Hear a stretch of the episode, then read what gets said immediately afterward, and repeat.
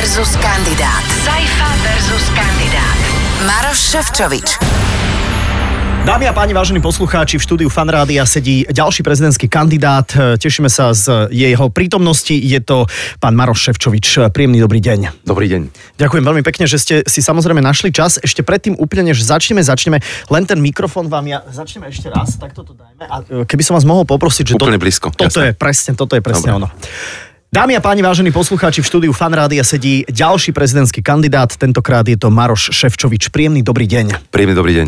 Ako sa máte? Veľmi dobre, ďakujem pekne. Ideme na povinné otázky, ktoré sú pre každého jedného kandidáta do vysielania vlastne tie isté. Tie pravidlá sú také, že na každú odpoveď máte 30 sekúnd. Sú to tri otázky dohromady, teda ak dobre počítam 90 sekúnd. Tak otázka číslo 1 pre vás, pán Ševčovič. Čo urobíte ako prvé, keď nastúpite do úradu?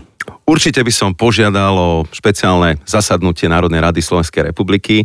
Pozval by som si predsedov relevantných politických strán a takisto aj šéf-redaktorov najvplyvnejších médií, takže fan rádio by tam určite nemalo chýbať. Na to by sme sa porozprávali, ako upokojiť situáciu na Slovensku, ako opäť e, začať ľudí spájať a prispieť e, k tomu, aby sme na Slovensku mali celospoločenský zmier, lebo tá situácia je v súčasnosti tak napätá, ten konflikt nám kazí vzťahy v rodine, na pracovisku a myslím si, že treba situáciu na Slovensku upokojiť. Aké cudzie jazyky ovládate na akej úrovni? To je druhá otázka. Tak ja prednášam a rokujem v angličtine, vo francúzštine, v ruštine, no a v nemčine ma nepredajú ako bývalí veľkí fanúši, keďže vtedy ešte neexistovalo fan rádio, tak my sme všetku populárnu hudbu získavali z Esterreich Dreich, čiže to bola taká hlavná motivácia, takže viem aj nemecky. Hm. Posledná otázka, tiež do 30 sekúnd. E, Čo nové by ste sa chceli naučiť? A to je samozrejme otázka, či už ako pán prezident, mm-hmm. alebo ako pán Maroš Ševčovič. Tak určite ako pán prezident by som sa chcel naučiť, ako využiť tú diplomatickú trpezlivosť, ktorú som si musel pestovať e,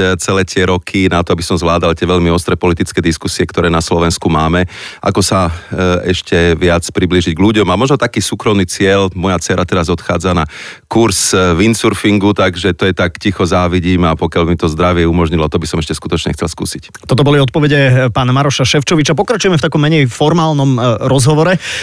Kto vám do hlavy dal tú možno myšlienku toho, že by ste mohli kandidovať na prezidenta a myslím si, že ten človek dokonca sedí aj v štúdiu Fanrádia teraz. Pamätáte si na ten moment, kedy som tak jemne zažartoval a hovorím, že vy máte e, ten face, ako sa zvykne hovoriť, že by ste mohli byť prezident? Ako, ako pamätám si, sme boli spolu otvárať, otvárať tú nabíjacú stanicu pre elektromobily a e, vy ste s tým e, vám veľmi známym spôsobom nadhodili niekoľko tém, toto bola jedna z nich, ktorý som naozaj netušil, že ešte takáto e, možnosť nastane, aj keď fakt je ten, že viacerí ľudia sa ma pýtali, že či by som to nechcel skúsiť, či by sa do toho nechcel, nechcel pustiť, ale vy ste sa to asi tak prvý opýtali naozaj tak, tak priamo, takže to, že tu dnes spolu sedíme, e, naozaj vtedy som to ešte netušil, že toto nastane. Bola to ale naozaj situácia niekoľko mesiacov dozadu, že to bolo ešte vôbec pred celým prezidentským humbukom. E, Neostalo vám to v hlave ešte, že keď ste sa rozhodli ísť kandidovať, že vám som sa ja tak nejak zjavil? Ale niekde? áno,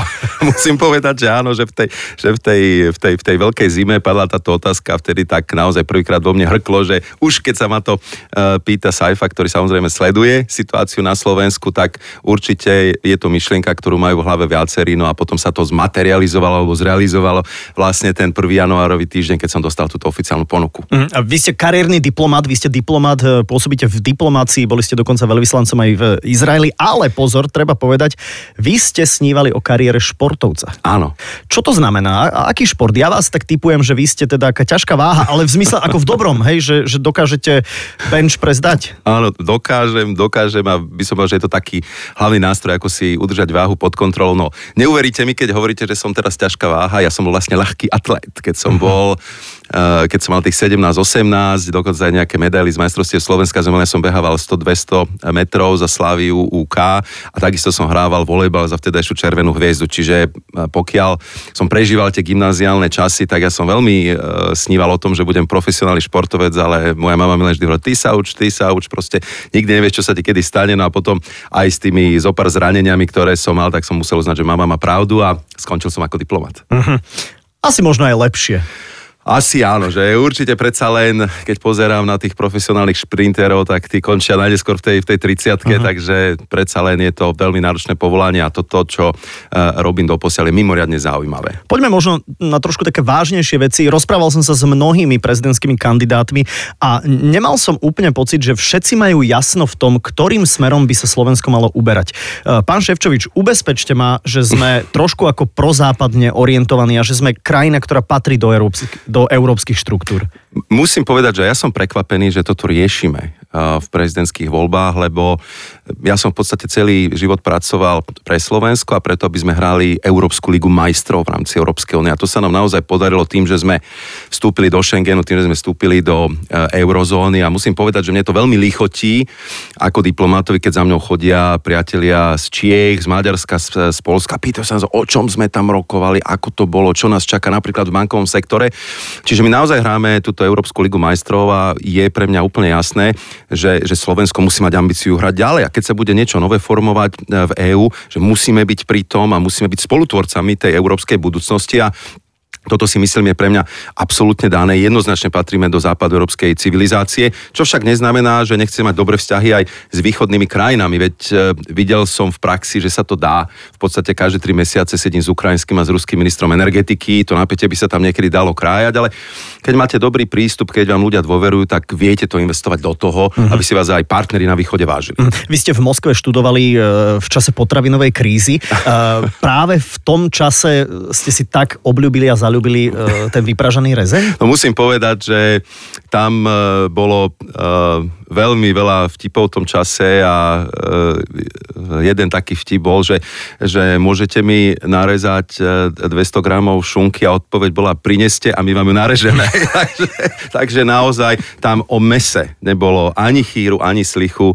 Všetko sme si skutočne nosili z domu v konzervách a keďže v podstate tam bolo, bolo také pravidlo, že sme museli bývať na izbe traja cudzinci, tak jeden môj spolubývajúci bol e, nikaraguánsky partizán a druhý bol e, ruský vojenský hrdina. Takže keď videli, že som priniesol tie konzervy a vypýtali si niečo na večeru, nemal som veľa odvahy im povedať, že nič vám nedám. Takže sme sa o to všetko naozaj museli deliť, takže e, pokiaľ ide o to jedlo, tak k tomu sme sa fakt dostali až po skončení školy a som veľmi rád, keď mi sen tam e, manželka Terez neurobí. Skáčem z takých tém rôznych, Jasné. aj vážnejších, aj menej vážnych. Chcem sa spýtať napríklad na vraždu e, novinára Kuciaka a e, jeho partnerky Martiny Kušnírovej.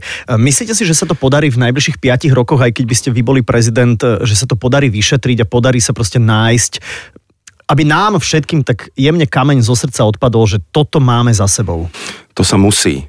Proste Jan Kuciak a jeho snúbenica boli zavraždení vo veku mojich dcer. Čiže mne keď blikla tá správa a môj mobile, tak jednak ako otec, jednak ako rodič a človek som bol otrasený, lebo jednoducho vražda novinára v demokratickej spoločnosti absolútne neospravedliteľná. Čiže ja si myslím, že tu musíme e, celá spoločnosť robiť maximum preto, aby to bolo došetrené čím skôr. Ak by som tú šancu ako prezident mal, určite by som robil maximum preto, aby sme naozaj vytvorili podmienky, nielen preto, aby sme e, chytili e, tých vrahov, ktorí to spôsobili, ktorých dúfam, že už máme za mrežami, ale samozrejme aj objednávateľov, ale hlavne, aby sme vytvorili také podmienky pre ten súdny proces, aby nemohol nikto vyklznúť kvôli nejakej procesnej chybe alebo kvôli čomukoľvek, lebo myslím si, že, že potrestanie a spravodlivý e, rozsudok vynesený nad týmito ľuďmi bude takým prvým krokom k tomu, aby sme na Slovensku mali trochu viac pokoja. Mhm. Ja som vás videl aj na tých takých kvázi MDŽ, nejakých mítingoch, boli ste tam, vy teda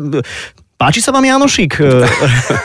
To mne sa, mne sa naozaj musím povedať, že Janošik páči. Lebo bol to zbojník. Bol to zbojník, ale napriek tomu myslím si, že tak ako e, sú Angličania hrdí na Robina Hooda, ja si myslím, že my sme hrdí na Janošika. A trošku to tak odzrkadluje aj ten duch toho slovenského národa, veď e, my sme tisíc rokov nemali ľahké časy a keď sa pozrieme na to, koľko národov nezvládlo vlastne týchto uplynulých tisíc rokov tak ako my, že my sa dopracovali aj k vlastnej krajine, aj k vlastnej vlastnej vlajke, k vlastnej štátnosti, tak myslím si, že aj ten možno trošku ten zbojnický duch a ten duch toho, že ten slabší sa niekedy musí veď postaviť e, tomu silnejšiemu, že je to uh-huh. tak, aj by som povedal, tou legendou Jura Jan, Janošika zosobnené a ja ho vnímam hlavne ako legendu a, a symbol takej tej nepodajnosti slovenského národa. Na tých oslavách MDŽ som si všimol, že si ten meeting vlastne celý moderoval e, Fico. Vy teraz sedíte oproti jednému z najlepších moderátorov na Slovensku. Je Fico porovnateľne dobrý moderátor ako ja? Tak ja si myslím, že s vami sa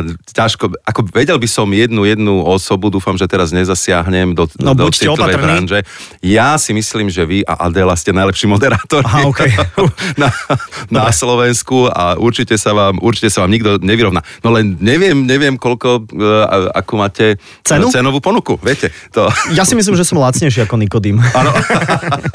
Poďme na váš legendárny úsmev. E, ako často vy chodíte k zubárovi?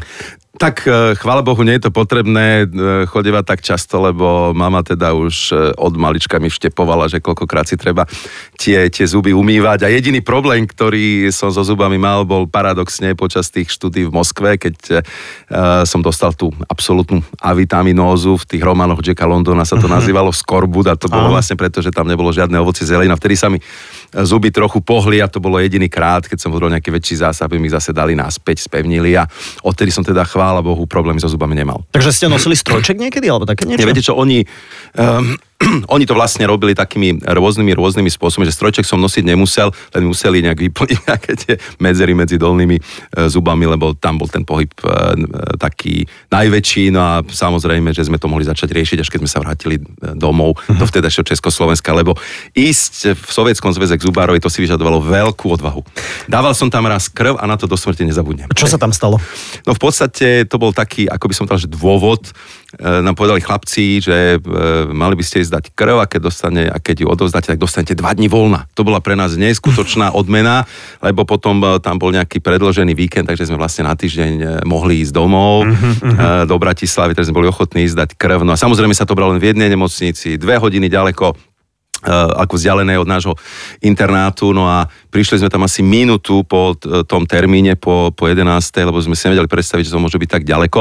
No a privítala nás tam taká veľmi veľká e, lekárka, ktorá povedala, či máme zdravotnú prehliadku. Viem, že nemáme, ale my sme tí študenti zo zahraničia a nás sem poslali, prosím vás, môžem vám odovzdať krv, lebo my sme to už slúbili v škole, že sem prídeme, že to urobíme. A on hovorí, mali by ste ísť na prehliadku. Príde druhý lekár. Prišla druhá lekárka, ešte väčšia ako tá prvá pani a sa nás opýtala, tak čo rybiata, vy zdarovie? Áno, áno, zdraví sme. Tak poďte. No a keďže sa to tam bralo takým tým priemyselným spôsobom, tak tam bolo veľa tých postelí vedľa seba, museli sme preskočiť takú tú vaničku s tým biologickým odpadom, lahnúť si na to ležadlo a teraz, jak tie sestričky celý život brali krv, tak aby si to nejak spríjemnili, tak oni uzatvárali stávky, že, že kto prvý teda natečie. Aha. A ja som mal evidentne